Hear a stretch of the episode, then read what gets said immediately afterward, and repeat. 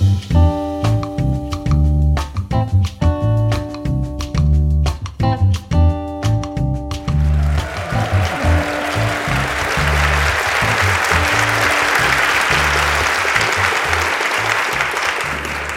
välkomna till Bildningspodden. Jag heter Magnus Bremmer och idag ska vi prata om de intellektuella.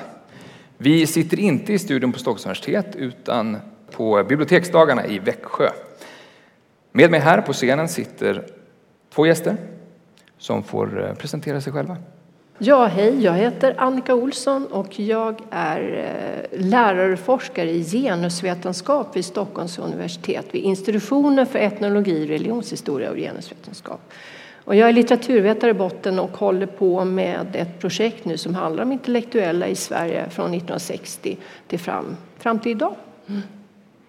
Ja, Kim Salomon och jag är professor och jag har varit i historia och jag har varit vid Lunds universitet och jag håller på att skriva en bok om de intellektuella, eller de intellektuella som ett fenomen och de intellektuellas historia. Ja, varmt välkomna hit säger jag då. Ska man prata om de intellektuella så måste vi definiera vad det här är. Vad, vad säger ordboken? Vad är en intellektuell? Ja, alltså, där finns ju, om man läser definitioner av intellektuella så är det alltid intellektuella själva som har definierat det här. Eh, så det är någon form för självbilder man får hela tiden av, av, av intellektuella. Det finns ju ett sätt att definiera intellektuella, det är att gå på yrkeskategorier. Lärare, bibliotekarier, professorer och så vidare. Där har vi en grupp intellektuella. En annan sätt att definiera intellektuella det är att eh, på något sätt eh, fokusera på det här att man ska vara kritisk, att man ska vara ifrågasätta ifrågasätta om man ska vara obunden. Man ska inte vara beroende av eh, tjänster eller andra mecenater. Och eh, tar man den snäva definitionen så är det inte så många som uppfyller kriterierna idag att vara intellektuell.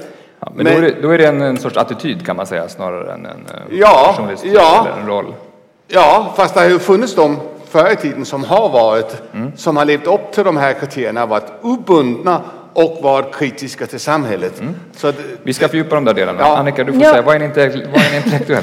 Ja, nej, men jag håller ju både med Kim och, och, och vill liksom också fortsätta att säga någonting om, om, Det finns ju de här övergripande, både självförståelsen av, av vad en intellektuell är och en slags dominerande eh, förståelse av vad en intellektuell är som Eh, återberättas i allt från eh, olika eh, uppslagsverk eller också i forskningen. Och där det handlar om att vara en, en samhällskritiker som är oberoende men också som en del av forskningen att man en, en slags oberoende gränsöverskridare.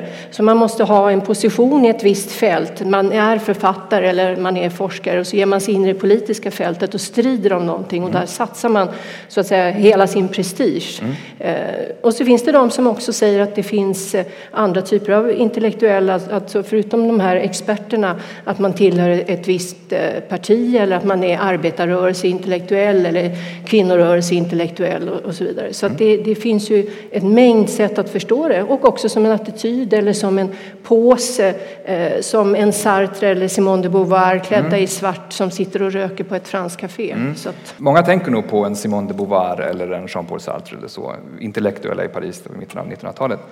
Hur rättvis är den där eh, bilden? Ja, alltså på något sätt Gramsci, den italienska filosofen, han sa ju alla är intellektuella på något plan. Eh, men det är klart, vår bild av en intellektuell, det är ju Sartre, eh, är ju den klassiska intellektuella som, som eh, satt på café och arbetade och inte var bunden. Han, han var inte anställd någonstans och han kunde och han var kritisk till mycket av vad som hände i Frankrike och i samhället och i världen i stort. Någon slags fri, fri radikal i någon bemärkelse? Ja, en fri radikal. Eh, men det finns ju också högerintellektuella, så man behöver inte vara radikal mm. Eh, nödvändigtvis. Edmund Burke är en sån här klassisk höger som reagerade på franska revolutionen. Så det finns högerintellektuella också, eh, absolut också. Jag menar, alltså det där vad som är intellektuell. Jag hörde här någon som sa så här, ja intellektuell det är de som sitter på biblioteket fast det inte regnar Och det är på något sätt uh, ett sätt att, att det är lite grann en, en, liksom en nidbild av intellektuella.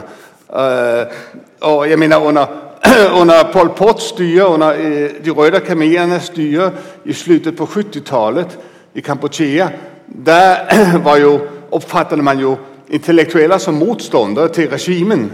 Och hur skulle man liksom sortera ut de intellektuella? Jo, man, alla som hade glasögon var intellektuella. Alltså kunde man lätt identifiera de intellektuella. I och för sig Men, inte, men, inte, men inte, Sartre, Sartre är idag vår, vår bild av en, av en klassisk intellektuell.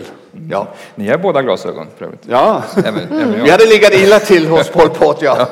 Men eh, du nämnde både kaféet och biblioteket här. Menar, eh, bildade personer eh, var ju Simone de Beauvoir och, eh, och Sartre, eh, men de var också inventarier på Café de Fleur i Paris. Så det är den här bilden man har. Vad är egentligen liksom de intellektuellas riktiga hem? Är det biblioteket eller är det kaféet? Alltså det, allting beror på hur man definierar vem som är intellektuell och vad man gör. Men, men om man tittar på de här olika förståelserna så handlar det i alla fall om att man är på en offentlig plats. Att det är viktigt. Och det kan vara ett café eller ett bibliotek också som rent historiskt har fungerat som den typen av mötesplatser därför att man samlas som vi gör här nu eh, för att samtala, för att diskutera, för att strida med ord. Och det är också det som utmärker eh, den intellektuella striden, att man strider med pennan och inte med svärdet. Så att man kan ju också säga att, att tidningen eller boken, alltså den eller radion eller tvn eh, eller konserthuset. Eh, sku- alltså en offentlig plats där man eh, kan strida eller ta ställning på ett annat sätt. Eller barrikaden då? Barrikaden, ja, gatan. att ta ställning. Ja. Men det här med kafé, det har ju också, just när det gäller Sartre och Simone de Beauvoir, har ju också en praktisk förklaring därför att ett led i, i, i Sartres liksom att leva som en intellektuell, intellektuell, det var att inte ha någon bostad, utan han bodde på hotell. Och hotellrummen i Paris på den tiden på vintern var väldigt kalla. Och då, då sökte man sig till kaféerna eh, för att eh, si- sitta där istället. Samtidigt så blev det ju också då en livsstil för de intellektuella. Han kunde samla sitt entourage där på, på de här kaféerna. Eh, Men det var också en praktisk förklaring till det. Jag tror det var Margaret Thatcher som sa att för att tänka så bra som möjligt ska man vara lite kall och lite hungrig. Ja, Oj. Ja. Fast ingår hon i, i skaran intellektuella? Det tar vi i Nej. ett annat samtal. Hon är politiker. Ja. Ja, men det är ju för sig... eh, Ja, det- men vi kan hon- återkomma hon till det. ja.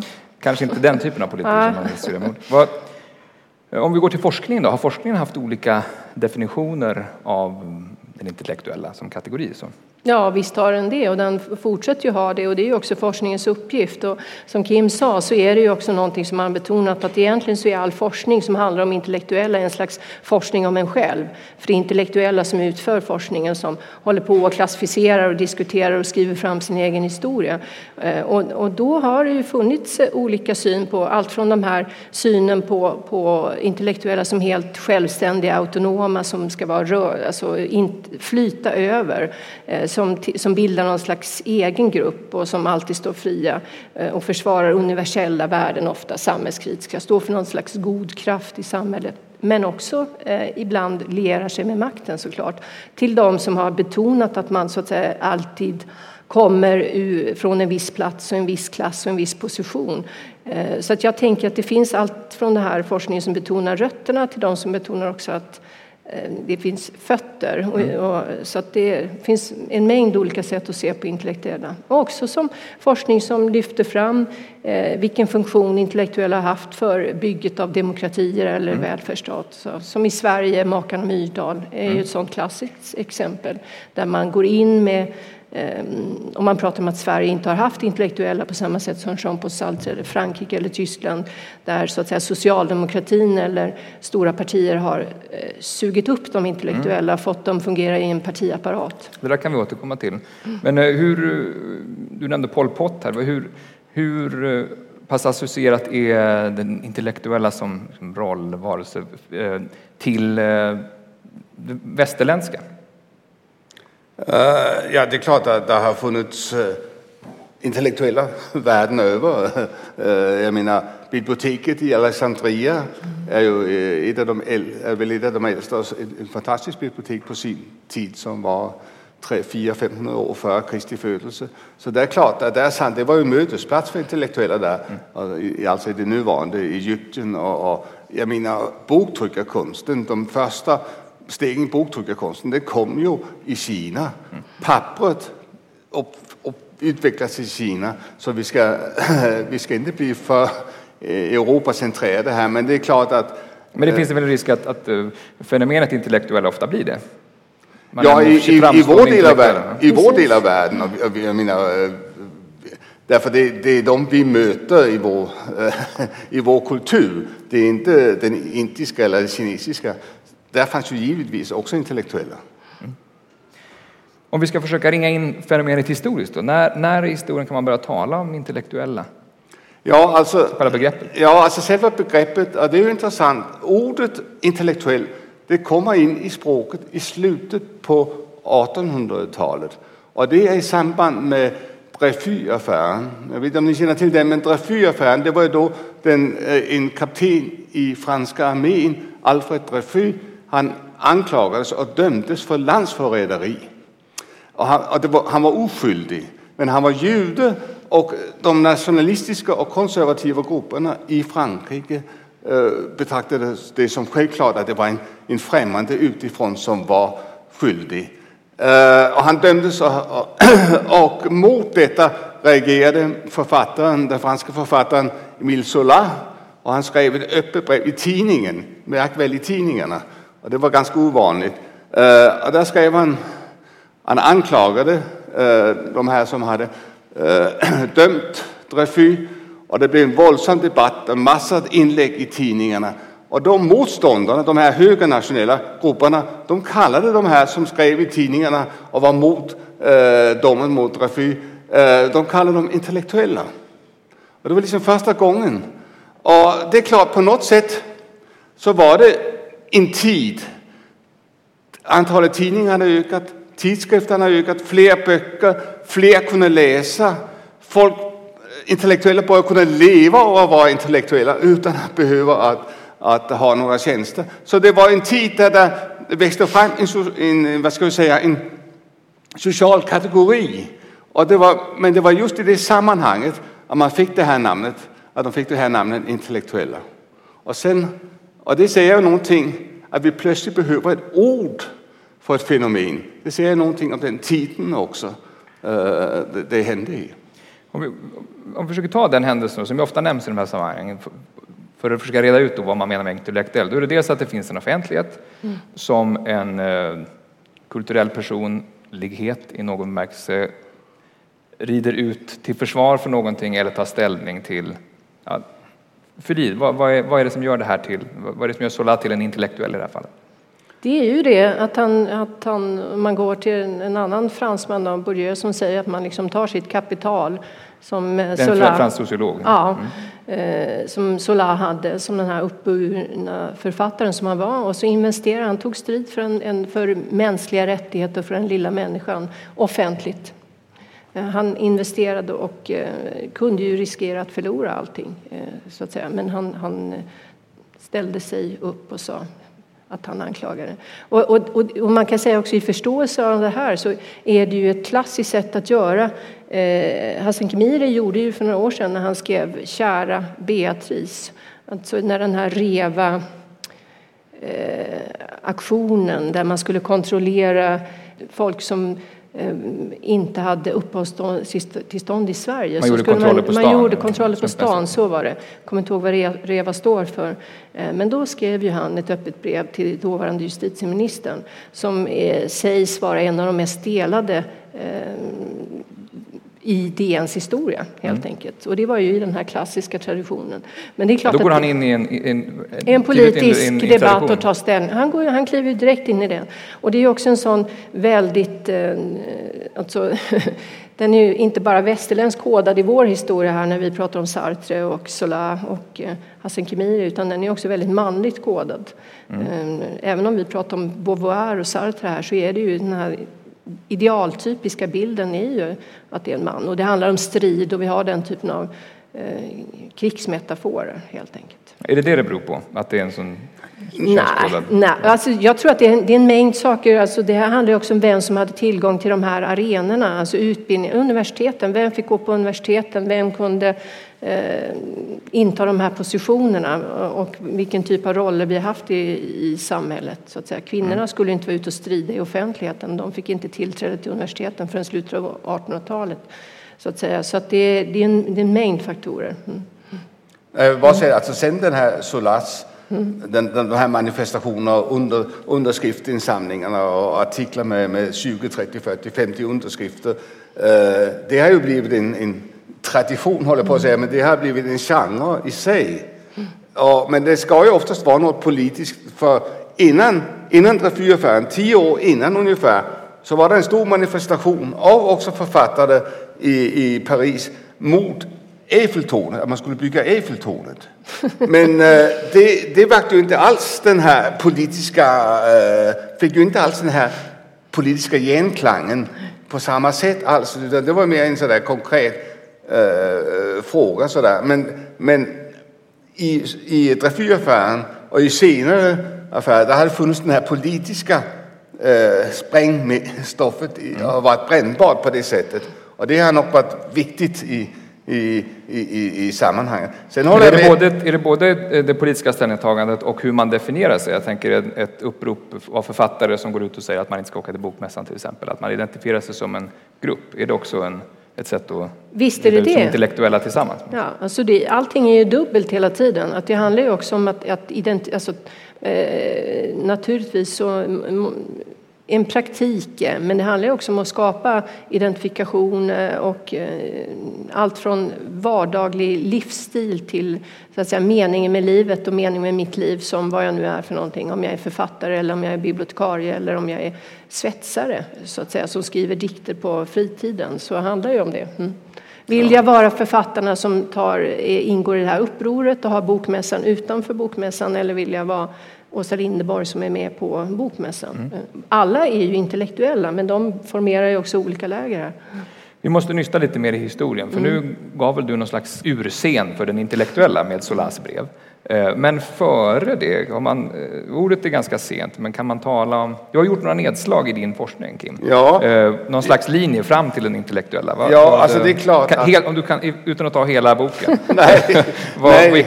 Vilka, är, vilka är de nedslagen? Nej, men man, man kan göra många nedslag. Men från ett Europaperspektiv, för det är ju faktiskt det vi pratar utifrån här idag. Så det är klart att det fanns intellektuella före Dreyfus. Och och eh, frågan är var man ska börja. Egentligen kan man ju börja med grottmålningarna för 15-20 000 år sedan. För på något sätt, de här som målade de här eh, teckningarna på grottorna, eh, på eh, grottväggarna där, de hade ju på något sätt gestaltade sin vardag. De hade på något sätt intellektualiserade eh, det där Idag ser det väldigt primitivt ut, men i sin samtid var det oerhört sofistikerat det de, eh, det de gjorde. Men om man ska tala om intellektuella så, så skulle jag använda Grekland och Sokrates som någon sorts startpunkt. Och för det var också i den vevan man fick ett mer sofistikerat alfabet. Det vill säga man kunde börja skriva ned. Innan var man tvungen att minnas allting.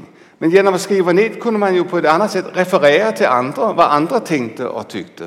Och det var oerhört väsentligt. Eh, och Sokrates själv skrev aldrig någonting, eh, utan det har, allt vad Sokrates har sagt det har vi via Platon.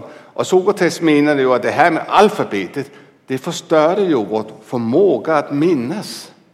Nu behöver vi inte minnas längre, nu kan vi ju anteckna. Och det tyckte han, eh, det, det protesterade han kraftigt emot och skrev inte själv en, en, en rad. Ett argument vi känner igen idag kan man säga. Ja, det är precis när vi ser den här informationen som finns på desktop. Mm. Eh, vi behöver inte minnas längre.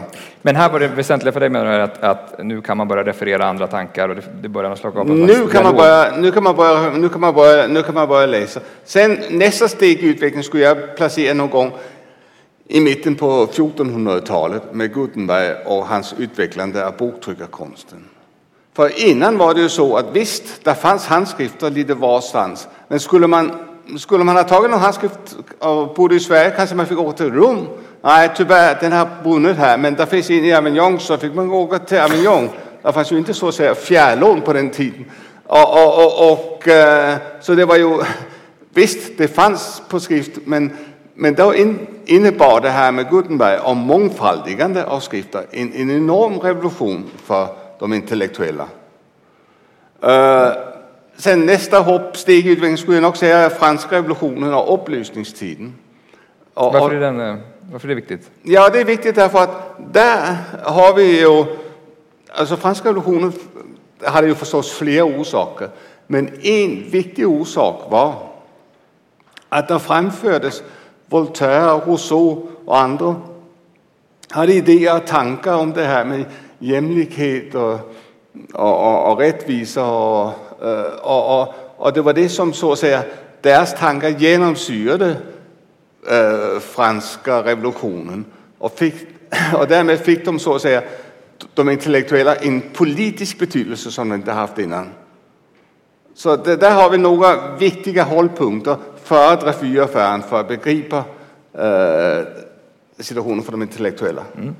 Och så har vi en begynnande offentlighet i den tiden också kan man säga. Ja. Där man kan, där man kan publicera sig och ta ställning. Ja, alltså vi har ju under den här perioden eh, från, eh, från medeltiden och framåt hela tiden att läskunnigheten ökar, skrivkunnigheten ökar. Och det är ju en väldigt viktig faktor, för då finns det en publik är det, är det någon form av samhällskritiker som börjar ta form vid den här tiden också? Jag tänker, är det intellektuella då som, eh, som kommenterar den här eh, politiska händelsen? Ja, alltså eh,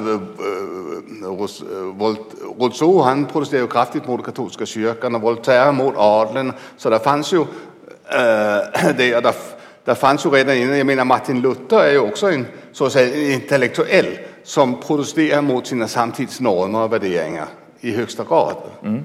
Så vi har ju många exempel på detta eh, under hela medeltiden att intellektuella, lärda kritiserar kyrkan som är det normbildande eh, under den här tiden.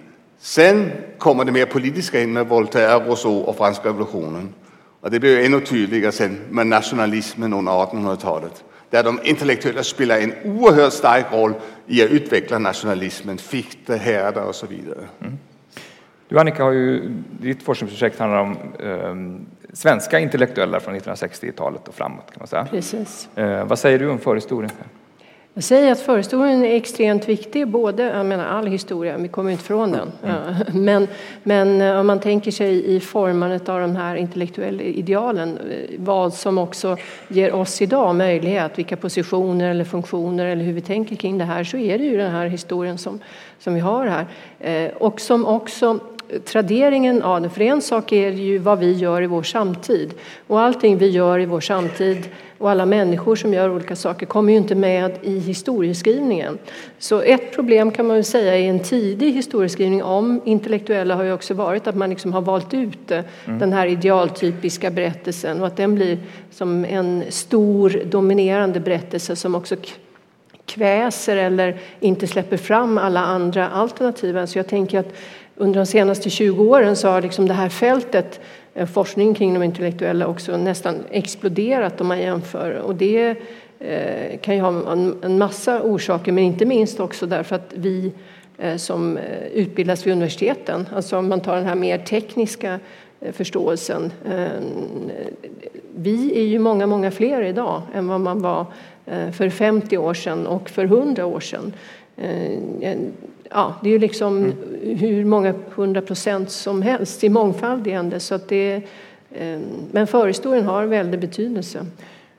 Nu nämner du en sak som har hänt mm. sedan, sedan eh, Dreyfusaffären då, ja. sent 1800-tal. Men om man går från, från den tiden till 1960-talet där du började intressera dig för mm. den intellektuella samhällsaktör på något sätt. Vad är andra saker som har hänt? Ja, det är ju en fortsatt medierevolution måste man säga, hela 1900-talet. Förutom att det, eh, det handlar ju också om demokratins framväxt och i Västeuropa så är det också välfärdsstatens etablerande och inte minst här i Sverige. Mm. Eh, men sen är det också en medierevolution. Alltså vi pratade om dagstidningarna eller boktryckarkonsten och eh, dess betydelse. Men sen under 1900-talet fick vi ju tv och radio och så småningom så fick vi ju den digitala revolutionen. Eh, och den har ju haft en... Ja, det, går ju, det är ju svårt att... Idag, vi är ju mitt i den. Mm. Alltså vi, det vi gör nu har ju ihop med den digitala revolutionen. Mm. Och det går inte att överskatta. Och det gör ju också att, att jag tror att fler har, och det visar också forskningen, dels att det är nya intellektuella typer som dyker fram med radio och tv. Ja, hur, hur viktigt är publiceringen i en dagstidning för den intellektuella idag? Kan man vara lika gärna vara intellektuell i tv-soffan? Alltså jag tror att man kan det, eh, självklart. Eh, och att jag tror att det kanske är att man når olika typer av publiker. Därför att vi, om man tittar på medieanvändandet så skiljer det ju sig åt. Det har med ålder att göra, det har med, med social bakgrund att göra och en, en, mängd olika faktorer. Vilka som läser tidningar, lyssnar på radio, eh, kollar på en blogg och så vidare. Så det, det, men idag så har vi, kan vi se en mångfald av olika typer av intellektuella. Ska jag säga. Och just kan du ge några exempel? När jag intervjuade exempelvis Maria-Pia Boetius som är en slags en av de svenska, eh, en slags traditionell intellektuell journalist, författare som också har deltagit i flera politiska utspel. Så eh, en, en som hon nämnde var en internationell superstjärna som Lady Gaga. Mm. Alltså någon som, en rockstjärna som kanske vänder sig till en yngre publik och gör politiska utspel på olika vis. Så att det, mm, då har vi igen det där då som sociologen borde göra. Ja, Man tar ett kapital och mm. investerar på en annan. Jo, men det är som Kim säger, att det, det handlar om en politisk strid på något vis. Att strida för eh, och att strida för ett kulturhus kan ju vara en politisk strid. Eh, men, men eh, det kanske inte är... Ja, det ska vara grundläggande värden i samhället som man ändå tar strid för. Hur mm. Jag vill bara påpeka, utöver vad Annika sa, en viktig förändring som har skett under 1900-talet. Och det är det att, och där kan vi ta Sartre igen, därför att Sartre, vad var han? Han var filosof, men han uttalade sig i alla frågor. Mm. Det var inte bara som filosofen uttalade sig. Bertrand Russell var matematiker, men han var mot första världskriget, han var mot kärnvapen, engagerade sig i sociala och familjefrågor. Alltså där fanns tidigare en kategori eh, intellektuella som uttalar sig i alla frågor. Mm. Det har med universitetens eh, expansion ändrats. Det vill säga, de flesta intellektuella idag är på ena eller andra sättet, såvida vi inte har författare, men de är på ena eller andra sättet knutna till universitetsvärld. Att de har blivit experter på ett mycket smalt fält. Mm. Det vill säga, de når inte ut lika brett på det sättet. Och de som då är med i tv-soffor, eh, vilket det är ju inte, de betraktas av sina eh, av sina kollegor som lite, det är inte riktigt seriöst det där att sitta i morgonsoffan och, och prata så där lite allmänt om någonting man egentligen inte riktigt vet någonting om. Utan eh, vi har fått ett, ett, ett mer expertvälde idag bland intellektuella. Den, ehm, den tvärsäkra experten är ju någon som älskas av medier men ja, kanske får lite inte, kritik in, inte men, men det är klart att det är eh, intellektuella och politiska ställningstagande har oftast för, liksom kopplats ihop. Men vi kan se i, i början av 50-talet, eller i 50-talet, där Sartre var oerhört politiskt eh, profilerad. Och där var, började befrielsekrig i Algeriet under den här perioden. Och Sartre tog förstås kraftigt avstånd från den franska kolonialpolitiken.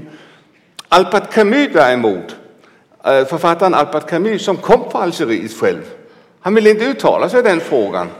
Och till sist pressade man honom. Vad, vad, vad anser du om Algeriet? Ja, sa han, må rättvisan, må, så säger han så här, må rättvisan ske, men om øh, äh, rättvisan är i konflikt med min mamma så försvarar jag min mamma.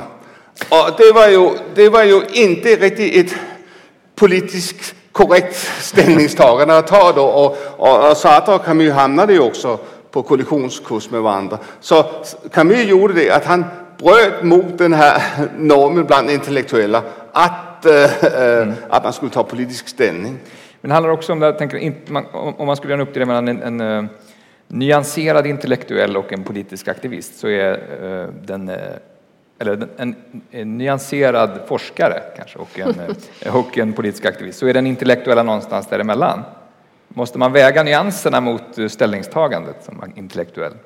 Ja men, ja, men tänk en gång Alltså om vi ser under 30-talet hur många intellektuella från Västeuropa som åkte till Sovjetunionen och förfördes av eh, Potemkin-kulisser där. Och, Sovjetunionen välkomnade alla dessa intellektuella från väst. Det var en bra propaganda. Sina egna intellektuella skickade man till Sibirien. Men de från väst visade man upp eh, Potemkin-kulisser.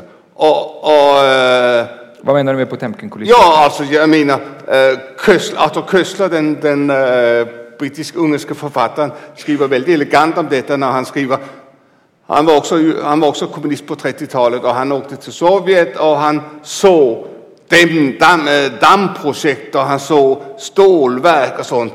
Han såg också uppsvälta magar på barnen, men han registrerade dem inte. Han bortdefinierade det. Han hade en sorteringsmaskin som sorterade bort de där bilderna. Det vill säga att alltså, de, de, de, förför, de förfördes av, av, av detta. Och detsamma hände ju egentligen också 68, att många eh, intellektuella faller pladask för Mao eh, och överhuvudtaget vänstern. Och, och, och eh, man ställer sig frågan, hur kommer det sig att så många intellektuella tog så groteskt fel eh, under, under, det gäller 30-talet men det gäller också senare 60-talet och, och, och hyllade de här tyrannerna. Annika, vad säger du om Ja, men alltså det är precis som så att den, om man, den här bilden av, av den intellektuelle som en slags godhetens och rättvisans försvarare, när man tittar historiskt så har det lika gärna visat sig att, att de intellektuella har svikit. Och den diskussionen är fortfarande liksom väldigt het. Sviker intellektuella, har intellektuella ett större ansvar för att man ändå på något vis är kopplad till bildning, kunskapsproduktion, Eh, förnuft. Eh, och, och därom tvistar ju de lärde och även eh, samhället. Alltså man har haft en diskussion i olika typer av samhällen. Som, ska man göra sig av med dem eller ska man använda dem och hur, hur vilken funktion är, är bäst? Så att där finns det ju så att säga inget entydigt svar. Och där har det ju att göra med att det inte finns, alltså att vi, både mänskligheten och samhället och vi människor är ju, kommer ju, vi, vi har ju både de här rötterna och fötterna. Det finns höger och det finns vänster och ibland gör vi fel. Mm. Så att det, man kan ju inte, den här goda intellektuella, det är ju en idealtyp som inte finns. Mm. Alltså det är ju någon, det är som hjälten som kommer på en vit springare och, och räddar världen eller superhjälten. Ja. Du nämnde i början här att det anses ibland att Sverige inte riktigt haft några äkta intellektuella. Du får utveckla det.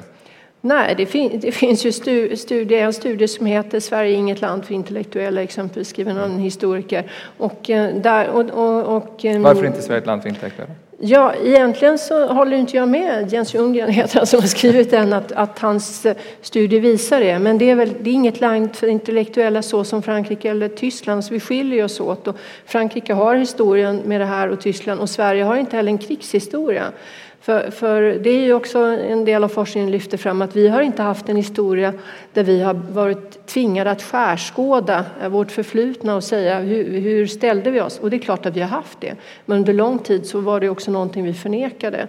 Alltså Sverige var en neutral stat och så vidare. Medan Frankrike och Tyskland var man tvingad att och ta tag i de här frågorna direkt efter andra världskriget. Och även andra länder om ni ser hela den afrikanska kontinenten där eh, när man frigjorde sig från, från eh, sina olika, de olika kolonierna frigjorde sig så är också en del av historien där intellektuella har varit involverade antingen som ledare eller som också som den här skärskåren att föra en kritisk diskussion mm.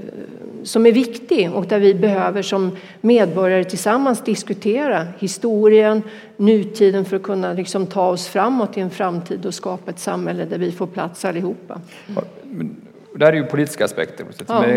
Men finns det också en annan bildningstradition? Ja, det tror jag. Det är klart. Vi har en, en, en är vi ett potatisätarland på sätt och vis om man, om man jämför med eh, Frankrike? Alltså. Mm. Och också det som Kim var inne på att vi har inte den här stora borgerligheten på det viset. Alltså, vi har inte den typen av miljöer eh, som vi har inte haft vare sig kulturen eller den sociala, de sociala klasserna. Eller, ja, så att det är mycket, mycket mindre. Mm. Jag, jag, tror också, alltså, det är rätt det här med att Sverige inte var involverad i andra världskriget. Det tror jag är en viktig faktor. Jag tror också det bidrar till att de intellektuella i Sverige har på något sätt, visst Sverige är ingen stormakt längre, men moraliskt ska vi vara en stormakt. Och vi ska tala om för andra vad som är rätt och vad som är fel. Och det, det, den har varit, det har varit ett stråk i det svenska intellektuella livet till, efter, efter, efter 45. Också i den svenska politiken i viss mån kan man säga. Men om ni skulle ta några svenska intellektuella, för mm. några namn?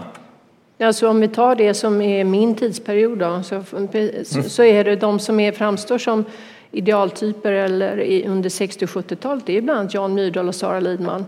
Mm. Alltså två författare som tog politisk ställning, som debatterade och som också själva definierar, i alla fall Myrdal, som gav ut en bok som heter Samtida bekännelser av en europeisk intellektuell till och med, mm. så att säga, som positionerar sig. Men, men idag, de som jag har talat med, de, de eh, nämner ju också eh, namn, allt från Nina Björk, alltså författare, eller Ebba Witt-Brattström eller eh, forskningen lyfter fram exempelvis nationalekonomen Assa Lindbeck. Mm. Kanske inte en som jag skulle säga direkt. Men, men du har ju tittat mm. på också vilka som kallar sig själva intellektuella. Ja, det är inte så många. Nej, okay. men, men, har det gått konjunkturer i det där? Men så som Leif GW Persson, är han inte en typisk intellektuell idag? Mm. Han gör så bra i tv och han sitter där och utreder lite grann det han kan det han är expert på. Och samtidigt kommer han lite grann med att sticka in med några kommentarer om samhället i stort. Mm. Uh, och, och, och, i vår tid, alltså om vi ser idag, eh, de här offentliga intellektuella, då är han ju egentligen är han inte rätt bra exempel på det? Jo, det tror jag. Som en sån här tv-intellektuell. Ja. ja. precis. Ja. Men jag vet inte, definierar du det som en intellektuell? Nej, men det är klart att man, om man, om man skriver i tidningar och, och arbetar på ett universitet mm. och, och, och, sysslar med att läsa och skriva så, så blir man ju på något sätt, det är inte så att jag går runt med en etikett, men, men om, om du ställer frågan sådär så mm. skulle jag nog på något sätt, ja. Tar du ställning? Ställning, det, det gör man ju nästan varje dag. men hade, liksom, hade folkhemmet plats för intellektuella? Det tror jag. Alltså inte, inte de här, mm. alltså inte Sartre, Beauvoir, intellektuella. Men det fanns ju, alltså både arbetarrörelsen jobbade ju väldigt mycket med sina författare. Vi har också en typ Makarna Myrdal som var en annan typ av intellektuella då som blev sociala ingenjörer som mm. deltog i skapandet av välfärdsstaten. Och en del av de tidiga ministrarna var ju också forskare, eh, så att säga, som hade en bakgrund i, i, i ja, i universitetsvärlden mm. som klev in. Och, och eh, eh, så så att det, det fanns självklart plats, men inte inte den här oberoende. Det blir en annan typ av intellektuell. Då. Men, men jag tror ju att, och det kan man se på England, om vi jämför med England också mm. efter 45, där det här välfärdsstaten blev centralt, eh, att de intellektuella upplevde det här solidaritet. Mm. Solidaritet blev väsentligt och det var någonting som de intellektuella anammade. Och, och många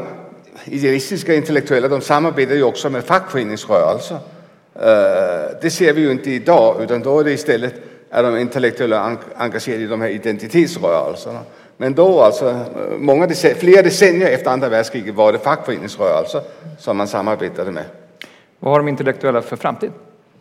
Jag, jag tror att eh, de har en, eh, en, de har en framtid. Exakt hur den ser ut, det, det, vet jag inte därför att jag tycker att vi är i en slags förändringsfas på många sätt nu. Och jag är ju inte historiker, jag är litteraturvetare i botten som är verksam i, som genus, eh, inom genusvetenskapen.